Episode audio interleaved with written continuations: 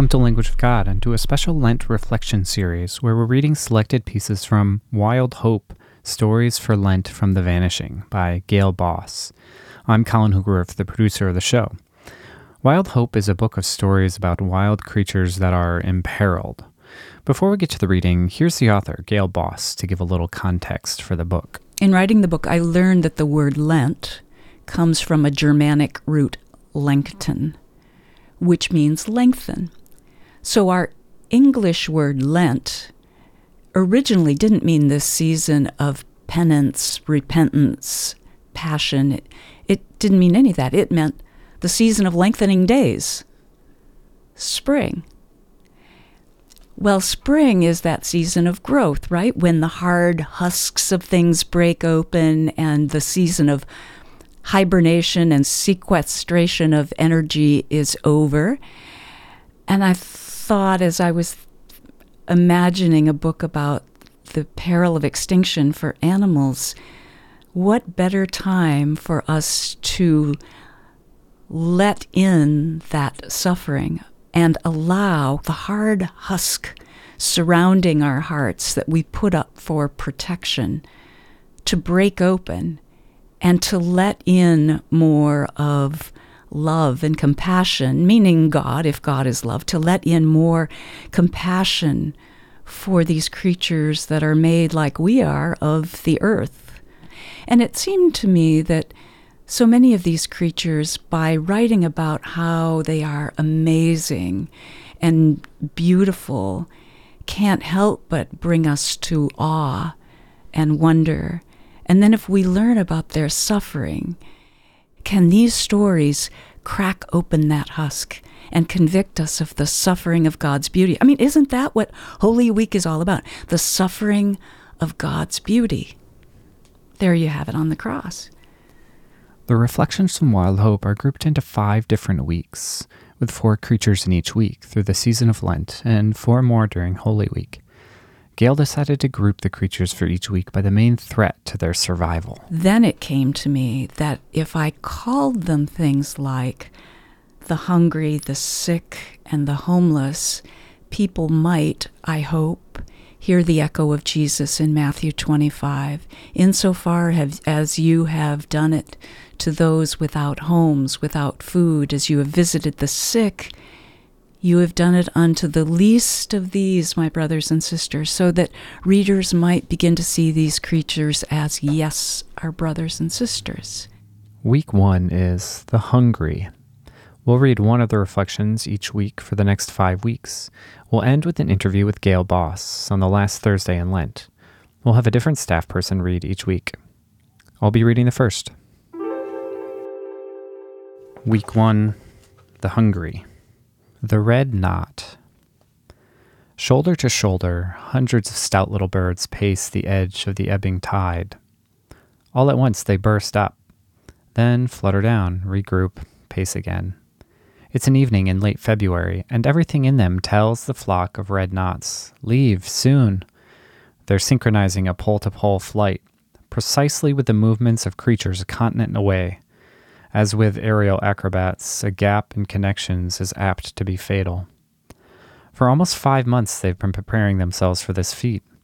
Last October, they dropped onto this thumb of land at the southern end of the earth, famished, having spent every last coin of strength flying 9,500 miles from the Canadian Arctic, after they labored to hatch and fledge a clutch of chicks on the unforgiving tundra. Through blinding gales, they've probed the tidal plain of Tierra del Fuego, gobbling little clams and mussels whole. They've kept their intention singular to regain weight and rebuild breast muscle. Their return trip, not a mile shorter, will perhaps cost them more. Now, the weight of an avocado, they preen the new set of flight feathers they've grown for this moment. Ready, sensing the tick of their internal clocks, still they wait for better weather. Stiff winds and storms sap precious reserves and skew their impeccable timing. Finally, a clear, calm window opens in the evening sky.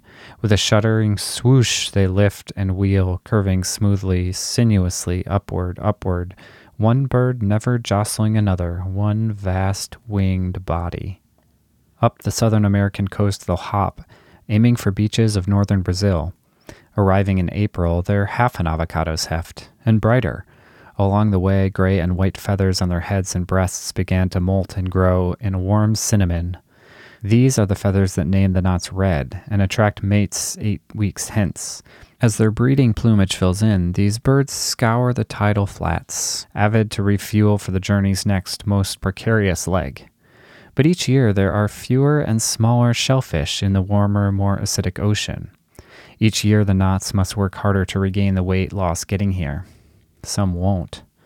The flock stays and feeds as long as it dares, but its appointment with an ancient creature further up the Atlantic insists. So on an early May evening they rise again, white bellies gleaming in the twilight. They climb to 20,000 feet, stroking above the open ocean, guided only by the stars and motions of the sun. Three days, four days, barring hurricanes, no food, no water, calling a soft nup nup to each other across the thin air.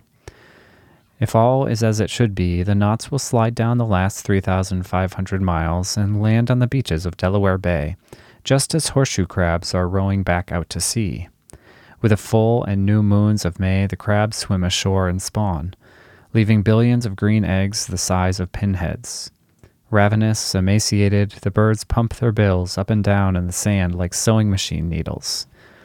Most of the world's red knots are here, now, Nowhere else, at no other time, is their table laid with these tiny gems of pure energy. And just when they need them, though the little birds have flown 7,500 miles from Tierra del Fuego, 2,000 more stretch ahead.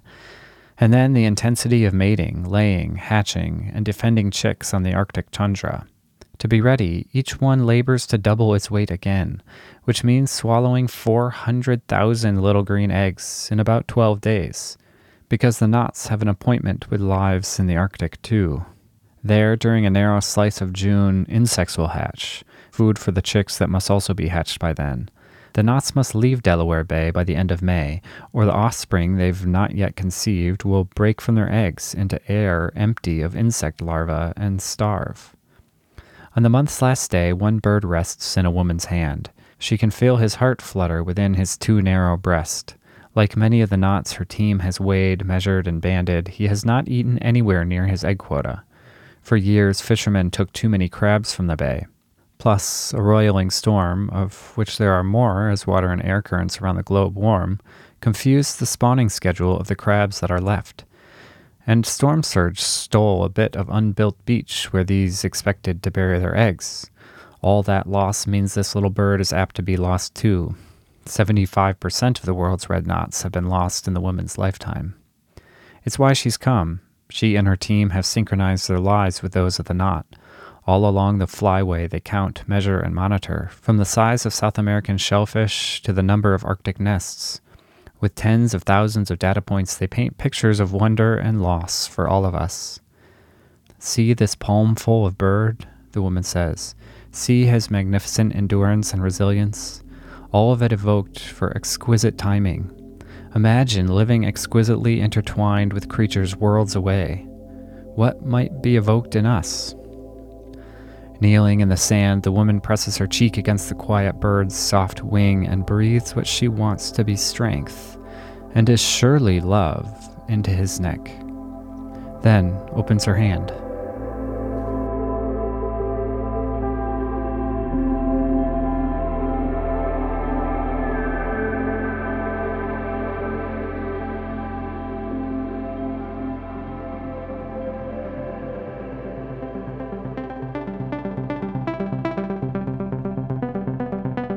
Thanks to Paraclete Press, who gave permission to use excerpts from Wild Hope. Wild Hope is by Gayle Boss, with beautiful illustrations by David G. Klein. Find out more about the book in the link to the show notes. Language of God is produced by BioLogos, it has been funded in part by the Fetzer Institute, the John Templeton Foundation, and by individual donors and listeners who contribute to BioLogos. Language of God is produced and mixed by Colin Hoogerwerf. That's me. Our theme song is by Breakmaster Cylinder. BioLogos offices are located in Grand Rapids, Michigan, in the Grand River watershed. If you have questions or want to join in a conversation about this episode, find a link in the show notes for the BioLogos forum, or visit the website, biologos.org, where you'll find articles, videos, and other resources on faith and science. Thanks for listening.